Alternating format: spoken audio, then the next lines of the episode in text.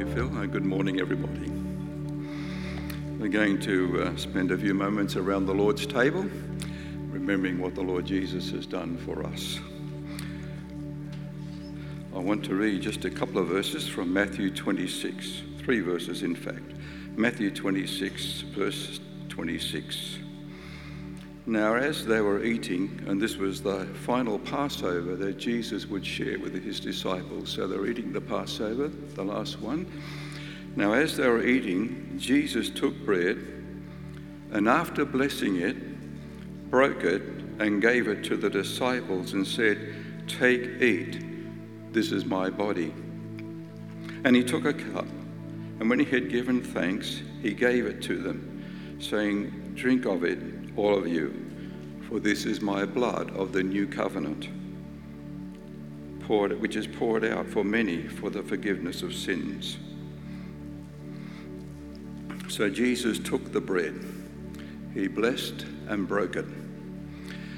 At Passover, when the bread was lifted up by the head of the household, he would say, This is the bread of affliction, which our fathers ate in the land of Egypt let everyone who hungers come and eat. Let everyone who is needy come and eat the Passover meal. Everything eaten at the Passover meal had symbolic meaning. For example, the bitter herbs recalled the bitterness of slavery in Egypt. The salt water reminded the, the people of the tears shed under Egypt's oppression. The main course of the meal, a lamb freshly sacrificed for that particular household, did not symbolize anything, though, connected with the agonies of Egypt. It was the sin bearing sacrifice that allowed the judgment of God to pass over, hence the word, to pass over believing households. Take, eat, this is my body, this is my blood of the new covenant Jesus didn't give the normal explanation of the meaning of each of, each of the foods. The focus was no longer on the suffering of people in Egypt, but it was on his suffering that was about to take place when he would bear our sins on the cross of Calvary. And so, this is how we remember what Jesus did for us. As we eat the bread, we remember how Jesus' body was pierced and beaten for our redemption. As we drink the cup, we remember that his blood, his life, was poured out for us on the cross of Calvary. The new covenant concerns an inner transformation that cleanses us from all sin. This trans- transformation puts God's word and God's will into our hearts. I will put my law in their minds and write it on their hearts. I will be their God and they shall be my people. This is my blood shed for many. Christ's blood was not just shed for the 11 who were sitting with him around the table. More than likely, Judas had departed by now. He said, This is my blood which was shed for many, It was poured out for all sinners everywhere. Jesus calls us to commemorate not his birth, not his life, not his miracles, but his death.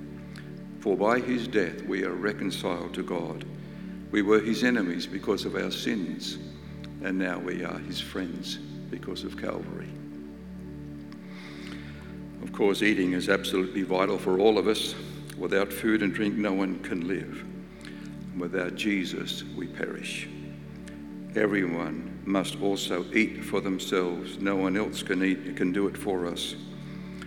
And today we eat not to receive salvation, but because we already have salvation because of our trust in the Lord Jesus Christ for our eternal salvation. Jesus gave thanks. Imagine that. He knew what was about to happen, yet he gave thanks. He knew that good would come out of evil. For the joy that was set before him, he endured the cross. So as we partake today, we're doing two things we are remembering our Lord Jesus and his sacrificial death on the cross of Calvary. And we are reminding ourselves that we are totally and utterly dependent upon him and nothing else for our salvation. you may like to take your, what do you call this? Your communion cup and peel off the, uh, the top layer to expose the bread.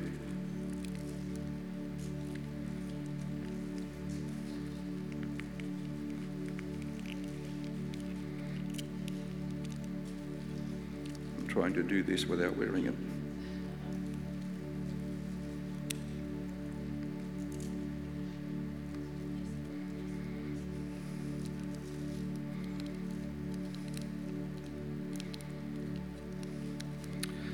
Let's give thanks for the body, for the bread. Father, we've uh, only just read a couple of verses, uh, but the, the, the words that Jesus spoke, words that are very meaningful, very significant, because they speak of his death. His death on our behalf there at Calvary.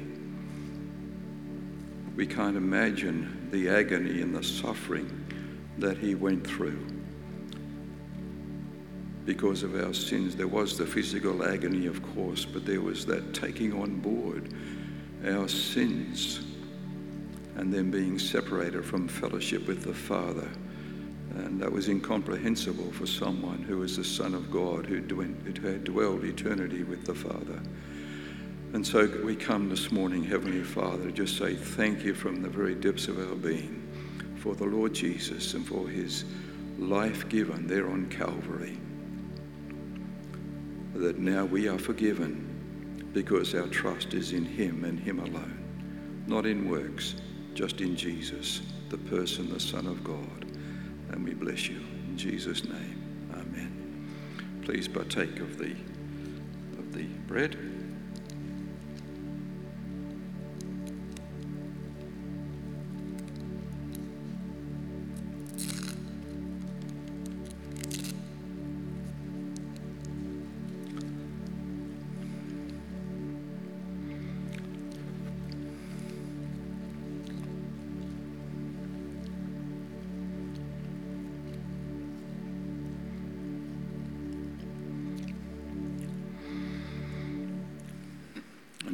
Father, we want to continue with very thankful hearts because it is through the blood of Jesus that we are reconciled to you. Through your blood, we are forgiven. Through your blood, propitiation or the wrath of God was turned away. And now Jesus took our punishment instead of us. And so we again just continue, Lord, with very grateful hearts, and we'll be grateful for all eternity for this great salvation that Jesus bought for us at Calvary. And so we drink, Lord Jesus, remembering what you did for us and reminding ourselves that you are the way, you are the truth, you are the life. There is no other way to the Father. In Jesus' name, amen. Let's drink together.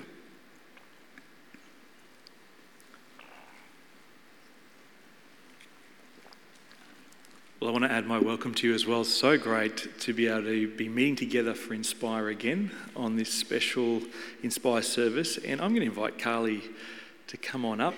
We are really blessed to have Karleigh coming to share with us. Um, if you don't know Karleigh and her family, her mum and dad, Mal and Kathy, were one of the original six couples sent out from Ashgrove way, way back, 1992. And uh, Mal and Kathy have poured so much into um, the ministry here at Bridgeman, have been a key part of that. Many, many a late night packing up, Mel, after Christmas carols and um, late, late nights, but it's been such a joy, hasn't it, to be part of God's work here. And Karleigh is completing her Masters of Divinity. That's right, isn't it? Bachelor of Ministries. Bachelor of Ministries. One day. One day, maybe she'll go on, but Bachelor of Ministries um, and has been uh, doing very, very well in her Bachelor of Ministries. And she has come, she ministers here often at our Inspire service. Many of you know Karleigh well. So, can you make Karleigh feel really, really welcome as she comes to share with us?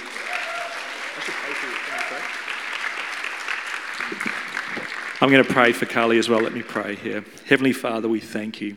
Thank you for this opportunity to, hear from your word. Um, Lord, thank you that you're a God who has drawn so near and Lord, that you long uh, to speak into each and every heart and life. So bless Karleigh, I pray now, as she shares your word in Jesus' name. Amen. Thank you, Pastor Nathan.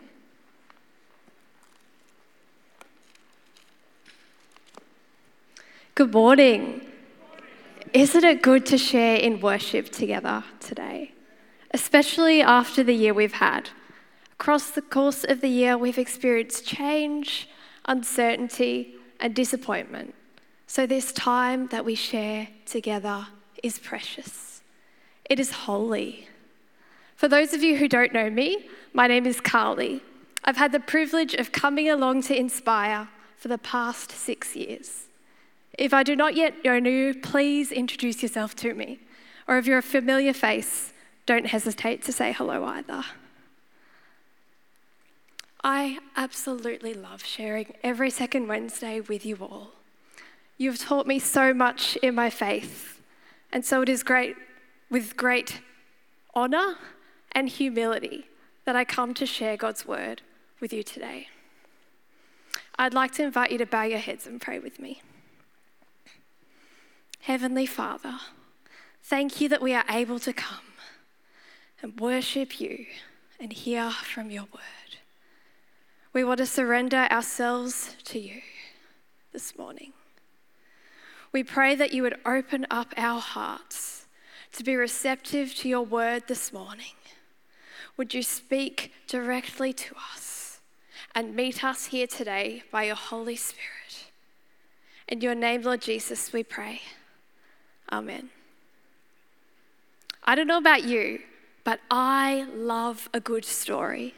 When I was a little girl, my uncle used to come around to our house and tell the most amazing stories.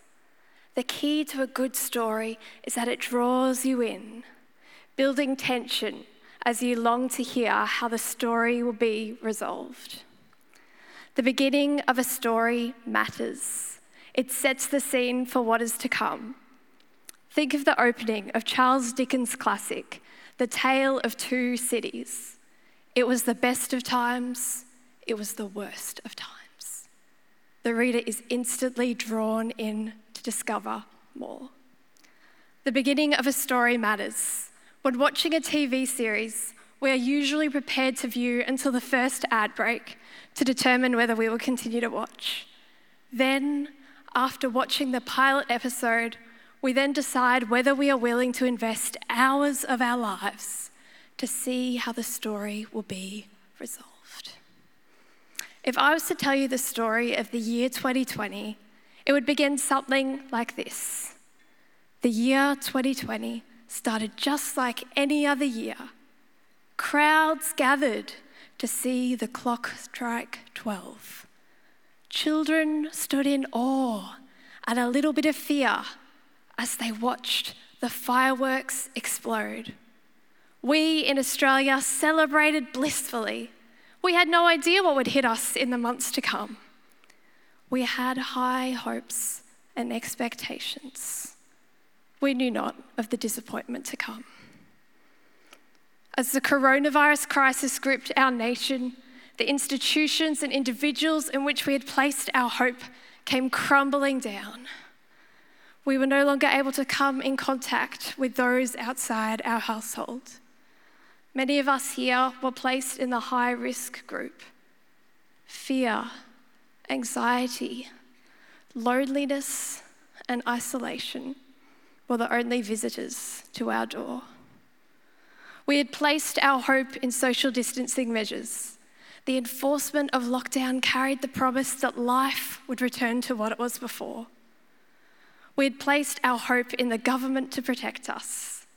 But politicians are fallible after all. We had placed our hope in a vaccine. But as we eagerly await its arrival, we have had to adjust to a very different way of life. When we made our New Year's resolution on the eve of 2020, none of us knew how society would change forevermore. The beginning of a story matters. It sets the scene for what is to come. In this introduction to the year 2020, we see the way that we as humans place our hope in worldly institutions and individuals, which ultimately leads to disappointment. even as Christians, we place our hope in worldly things. And whether they are taken away or prove to be fallible, we end up disappointed. So we know how the year 2020 began and its subsequent disappointment. But how is the year going to end? To find God's word for us today, we are going to turn to the beginning of the book of Kings. King's original audience had placed their hope in the institution and individuals of the monarchy, but it ended up bitterly disappointed. By examining the beginning of the book in light of how it ends, we can find God's universal message to us today in the midst of disappointment. So, if the beginning of a story matters, how do you think the book of Kings begins? In the previous book of Samuel, we were introduced to the magnificent King David. David, the humble shepherd who defeated the giant Goliath. David, the powerful warrior, the man after God's own heart. David, the gifted musician. David, the penitent king. David, the anointed one of God, the rightful king over God's people. In 2 Samuel 7, God made David an incredible promise to establish the Davidic kingdom forever. Through David and his descendants, God would establish a kingdom which was to be the embodiment of the kingdom of God on earth. In light of this promise, we would then expect the book of Kings to open with a powerful Davidic king on the throne whose kingdom would be radically different from the kingdoms of the earth. God would be at the very center of the monarchy, which would exist to mediate God's blessing to all the nations of the earth. So let's open up our Bibles to 1 Kings 1 1 to 4 and read the beginning of this story together. When King David was old and well advanced in years, he could not keep warm, even when they put covers over him. So his servants said to him, Let us look for a young virgin to attend to the king and take care of him. She can lie beside him so that our lord the king may keep warm. Then they searched throughout Israel for a beautiful girl and found Abishag, a Shunammite, and brought her to the king. The girl was very beautiful. She took care of the king and waited on him, but the king had no intimate relations with her. This is the beginning of the book of Kings. This is not the beginning of the everlasting Davidic dynasty we would expect. Imagine this was the beginning of a movie. Would you watch on? Try and picture the scene here for a minute. The scene opens with a close up of an old dying king. Israel's vaunted king is pictured as a pale shadow of his former self. The scene pans out. Then we see servants frantically running everywhere, doing whatever they can to keep the king warm. Would you watch on? Unlike the story of the year 2020, the book of Kings does not begin with a glorious celebration of the strength of Israel's monarchy, but provides hints from the beginning that the kingdom was doomed for destruction. Let's explore what's going on in these verses. The dilemma in this story is that King David cannot keep warm. While the issue of keeping warm might not seem too serious to us, in the book of Kings, the word warmth describes the presence of life. David's absence of warmth suggests the great king had reached the end of his life. His imminent death places the Davidic dynasty in jeopardy. With David gone, who would carry God's promise of an everlasting kingdom into the future? The king cannot keep warm. He is dying.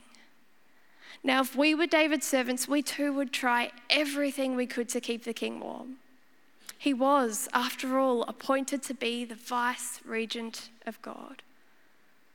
Our first reaction, even today, thousands of years later, would be to warm the king by covering him with as many blankets as possible.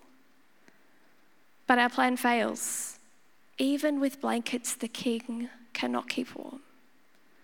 The next thing we, as David's servants, would do is call 136, the National Home Doctor Hotline. Or if we were seriously worried, we'd call an ambulance to seek medical treatment for the king. However, for David's servants, 21st century medical treatment was not just a phone call away. Instead, they employed the best help available to them. Now, in a treatment which sounds bizarre to us, David's servants attempted to slow or even reverse the process of death by having a young virgin named Abishag lie beside the aged king to keep him warm. Like the warmth of another body beside you on a freezing winter's night, the warmth of the young body was to transfer warmth to the aged king. It was hoped that Abishag's presence would restore life to the dying king. But warmth does not return to David's body. Individual human beings are not the source of life.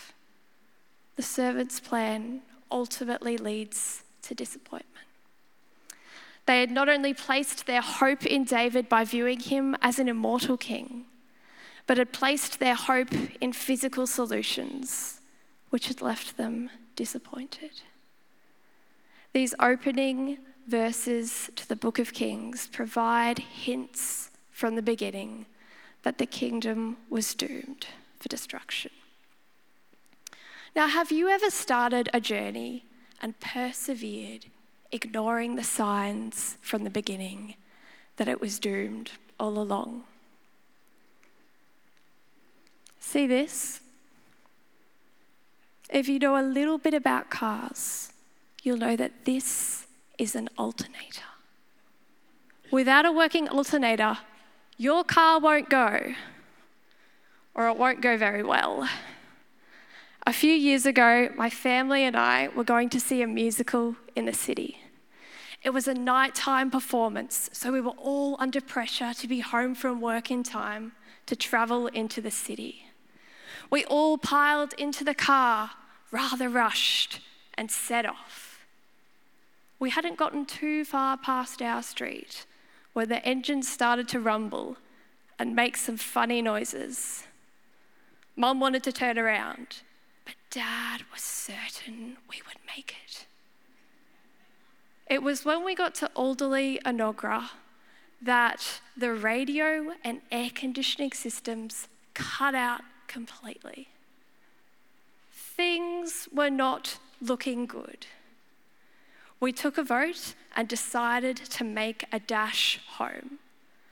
That trip was the most stressful car trip of my life. After the aircon, next to cut out were all the lights on the dash. One at a time, every system in the car was shutting down. I was praying fervently to God that He would get us home safely. Three streets out from home. All we had left was the brake. Not the accelerator, no engine, the brake. Dad was able to get the car up the driveway into the garage, and there it stopped. Just as we pulled up, the car died completely. Though we ignored them, there were signs from the beginning that our car trip was doomed. And it was all thanks to this the alternator. In the same way, the book of Kings provides hints from the beginning that the kingdom was doomed for destruction. Remarkably, Kings not only begins with the death of its hero, death pervades the entire book. One after another, the death of each Israelite and Judean king is recorded. Through this opening narrative, we see that life does not lie in the kingship of Israel. Placing hope in worldly institutions and individuals ultimately leads to disappointment. We know how the book of Kings begins with King David on his deathbed. The book of Kings ends in a similar way with the death of the whole Israelite system of kingship. The kingdoms of Israel and Judah are no more. The monarchy had failed. The people had been taken into captivity, exiled from the land. We cannot even begin to imagine the trauma associated with the people's expulsion from the land.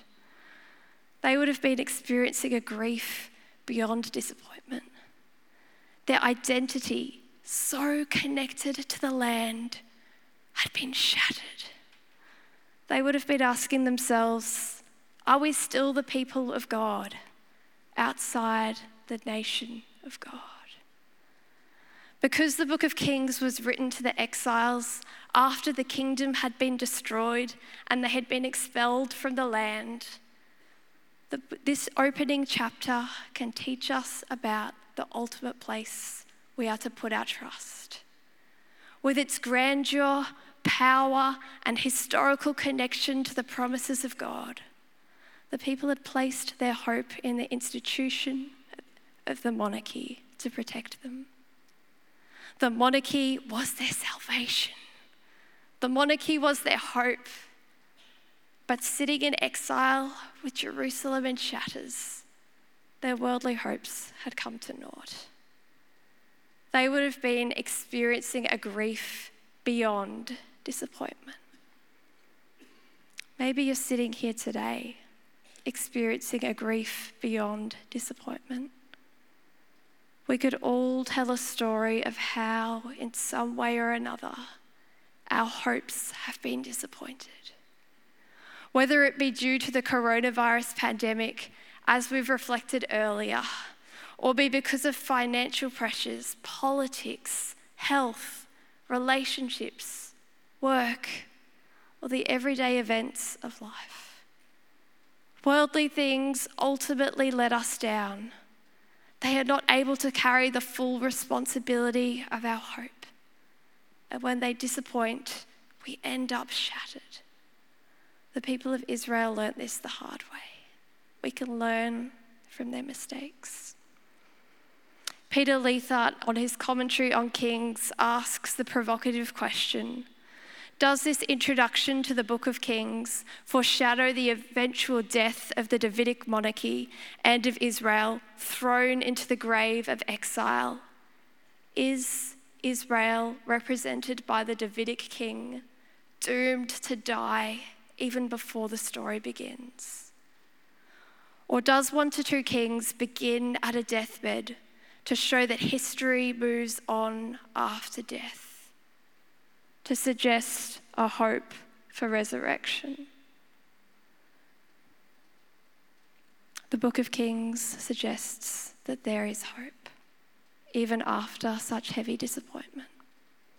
There was hope for the exiles, and there is hope for us today in the midst of disappointment. Kings was written to remind the people that God had not abandoned them in exile but was using the exile to draw them closer to Him. In the same way, God is using our disappointed hopes to draw us closer to Him. We've come to the realization that we have no control over the future. We are powerless in the face of our own mortality. But we serve an immortal, all powerful God. And in the midst of disappointment, God is calling us to surrender ourselves wholeheartedly to Him. We are to release control over every aspect of our lives to God. When we place our hope in worldly things, we are ultimately disappointed. But if we put our hope in God, we will never be disappointed. We are to put our hope in God despite our disappointment. We are to put our hope in God, although this year has not gone as planned. We are to put our hope in God in the midst of significant trials. We are to put our hope in God. He will never leave us or disappoint.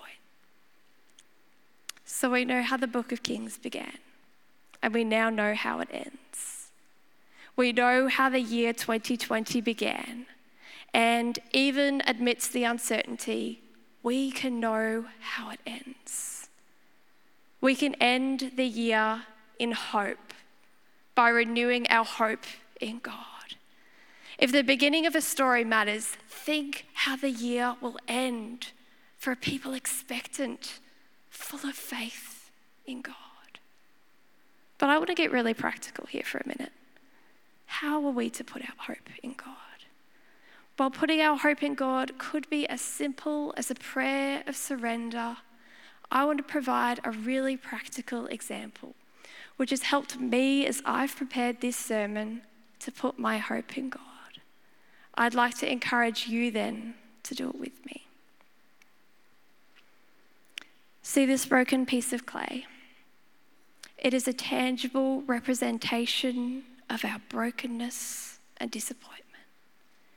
It represents all our fears, uncertainties, and disappointment. Every morning this week, when we come before the Lord in prayer each day, we are going to use our broken piece of clay to resurrender our lives to God. I recommend undertaking this exercise first thing in the morning. But if morning doesn't work for you, choose a different time. As God's creatures, we were created to rely on Him. As we approach God in prayer, we begin by holding this broken piece of clay firmly in our hands, wrapping our fingers around it. We then lay out to God all our broken hopes and disappointments. Once we've shared deeply with God, we then open our hand to represent a releasing of these things to God. Think of this releasing like the releasing of a bird. What do you do when you release a bird into the wild? You let it go and fly away. It does not return to you. You have let it go. Its weight of captivity has been released. In the same way, when we release to God all our broken fears, anxieties, and disappointments, we let them go. We don't return to them throughout the day. But since we're human, if you catch your mind wandering back to that disappointment, say to yourself, I've let it go. It's in God's hands now. This is not a one off exercise. We need to consciously choose to put our hope in God each day. We live in a world that is full of disappointment, but hope in God will never disappoint us. So let's put our hope in God. Put your hope in God. On your way into this morning, you too will have received a piece of clay. I'd like to invite you to take it out and do this exercise with me.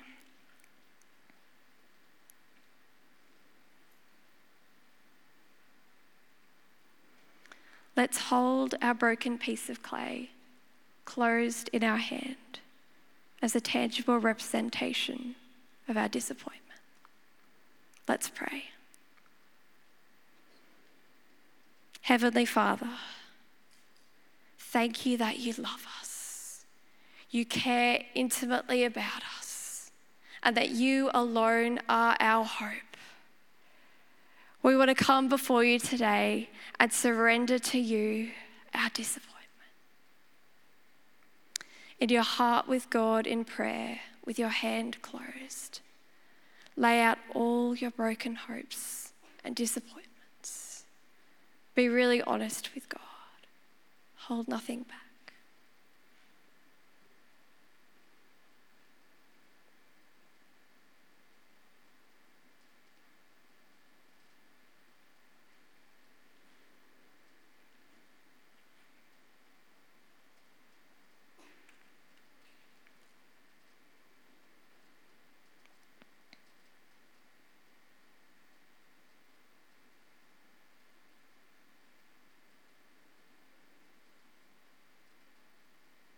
I'd like to invite you to open your hand with me and pray. I surrender these things to you, Lord God. I no longer place my hope in worldly things. God, you alone are in control. You alone are my hope. I release to you all my fears, anxieties, and disappointments.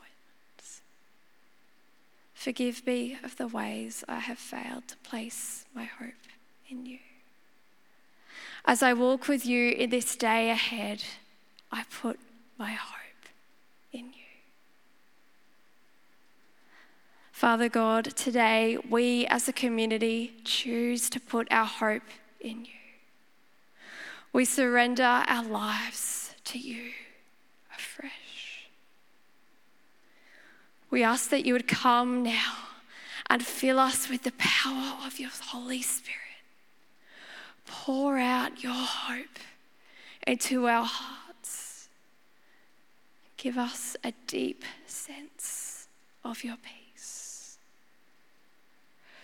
Would you anoint us to be your beacons of hope in this world of disappointment? Would we be lights shining in the darkness, bringing hope to those around us? Oh, how we love you, Lord. We sing of your goodness. You're so faithful, so good. We surrender ourselves to you afresh. In your precious and holy name, Lord Jesus, we pray. Amen. I'd like to invite the band to come up as we sing our final song of worship.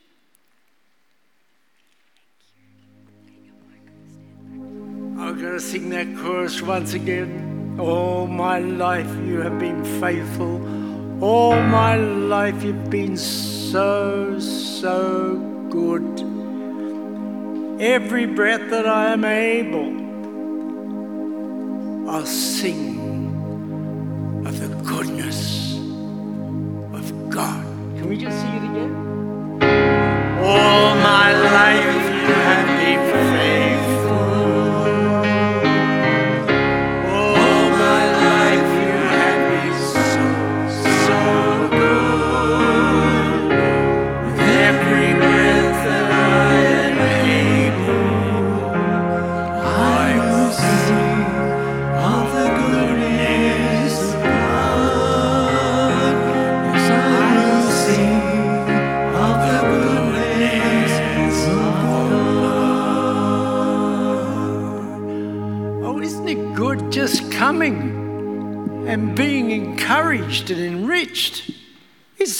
Out there, isn't it? It's not all honky dory. Sometimes it's very tough, but through it all, He is so, so good. We love Him and worship Him. Now we're going to close this service now with a prayer.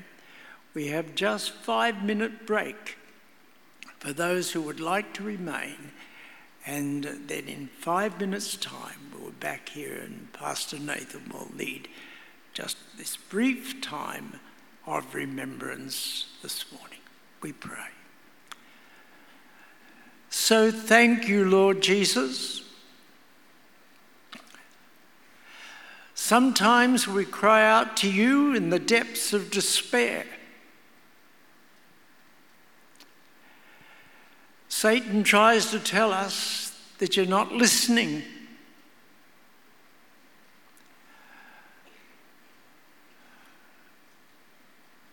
That is a lie. You are.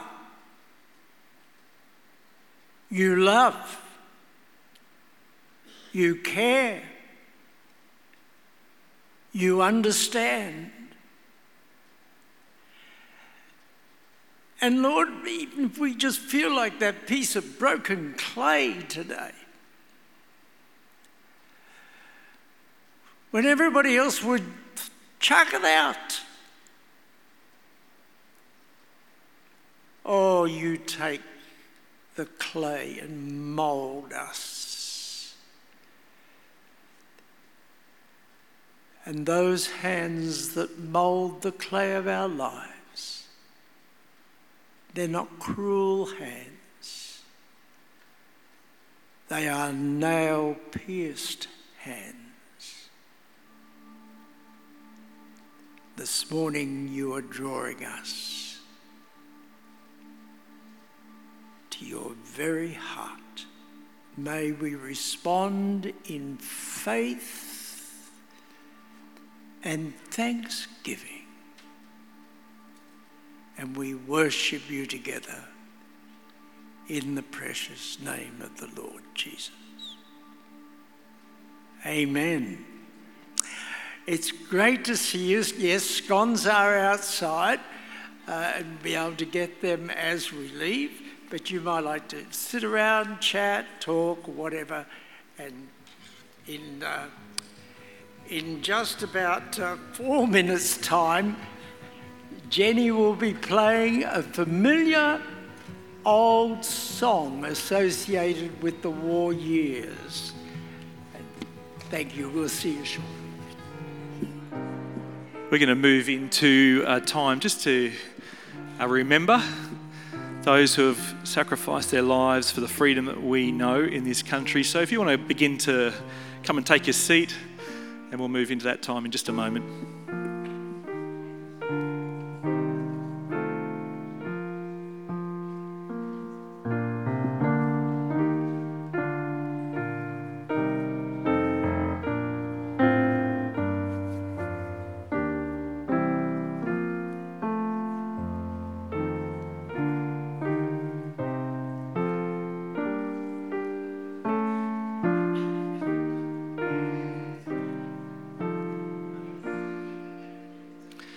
Well, it's very special that um, Inspire Service fell on Remembrance Day and to enable us to have this lovely opportunity just to be able to spend some time together and to give thanks.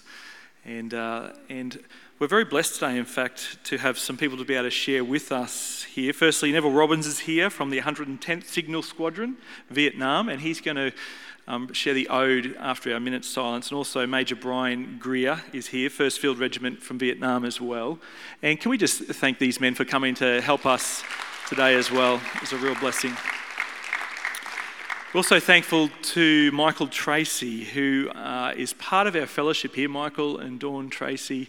Um, he was the former CEO and editor in chief of the Defence Force Journal um, in, from Canberra, and he has written this for us today as a background summary for Remembrance Day. And uh, we're really, really thankful to him and, um, and, the, and, the, contribution that he's been able to make. Just, just um, I'll share some more interesting information around that, around Michael's role in this as well as I share some of the things that he's put together. But this reading uh, is a brief history. And then following that, I'm going to, we're going to just have a moment to pray before a minute silence. I'm going to ask um, Brian to come and to pray for our service men and women and their families. And I'm going to do a, a general prayer and then we'll pause for the minute silence and then Neville will come to bring the ode as well. So let me read this to you, kindly put together by Michael. The 11th hour of the 11th day on the 11th month attained special significance in the post war years. The moment when hostilities ceased on the Western Front became universally associated with the remembrance of those who had died in the war. This first modern world conflict had brought about the mobilization of over 70 million people and left between 9 and 13 million dead. Perhaps as many as one third of them with no known grave. The Allied nations chose this day and time for the commemoration of their war dead. On the first anniversary of the armistice in 1919, two minutes silence was instituted as part of the main commemorative ceremony at the New Cenotaph in London. The silence was proposed by Australian journalist Edward Honey, who was working in Fleet Street at the time. At about the same time, a South African statesman made a similar proposal to the British cabinet, which endorsed it. King George V personally requested all the people of the British Empire to suspend normal activities for two minutes on the hour of armistice, which stayed the worldwide which stayed the worldwide carnage of the four preceding years and marked the victory of right and freedom. On the second anniversary of the armistice in 1920, the commemoration was given added significance when it became a funeral with the return of the remains of an unknown soldier from the battlefields of the Western Front. Unknown soldiers were interred with full military honours in Westminster Abbey in London and Arc de Triomphe in Paris. In Australia, on the 75th anniversary of armistice in 1993, Remembrance Day ceremonies again became the focus of national attention. The remains of an unknown soldier exhumed from a First World War military cemetery in France were ceremonially entombed in the Australian War Memorial's Hall of Memory in Canberra. Remembrance Day ceremonies were conducted simultaneously in towns and cities all over the country, culminating at the moment of burial at 11 a.m. By way of interest, Michael Tracy, who put this together, was actually part of the Australian delegation sent to France to bring the remains of that unknown soldier back to Australia for internment in Canberra. In 1997, Governor Sir General uh, Governor General Sir William Deane issued a proclamation formally declaring the 11th of November to be Remembrance Day, urging all Australians to observe one minute silence at 11 a.m. on the 11th of November each year to remember those who died or suffered for Australians' cause in all wars and armed conflicts. I'm going to invite you to stand where you are. I realise that we are drawing very close to 11 a.m. So, what we might do is I'm going to pray, and then after the ode, Brian can then conclude our time by praying for our armed service men and women. But let me pray as we come to 11 o'clock, and then we'll stand for a minute's silence. Heavenly Father, we thank you, Lord, for those who have given their lives so that we might know the freedom that we know in this country. And Lord, our prayer today is that you would come and bring peace to our world. Lord, the devastation of war and conflict, Lord, we know we are only too aware of that. And so we pray, Lord, that you would overcome the evil in our world. We do pray.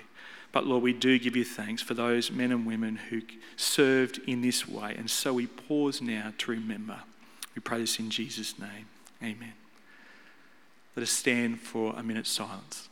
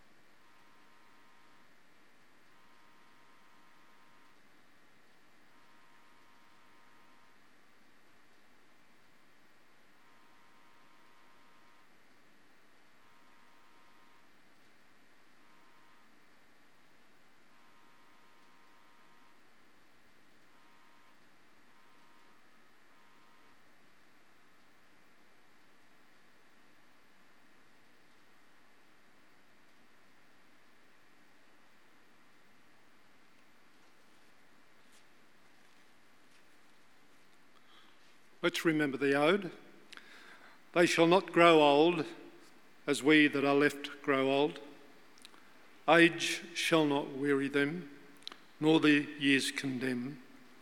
At the going down of the sun and in the morning, we will remember them, lest we forget.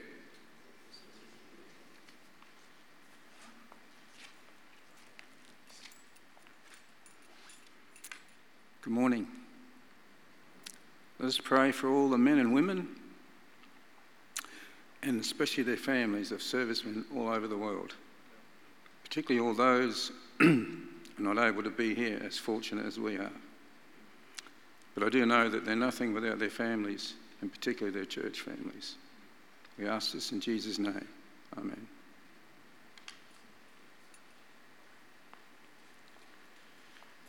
You can be seated. Thank you so much for sharing. And this wasn't special to be able to do that um, together, to be able to remember.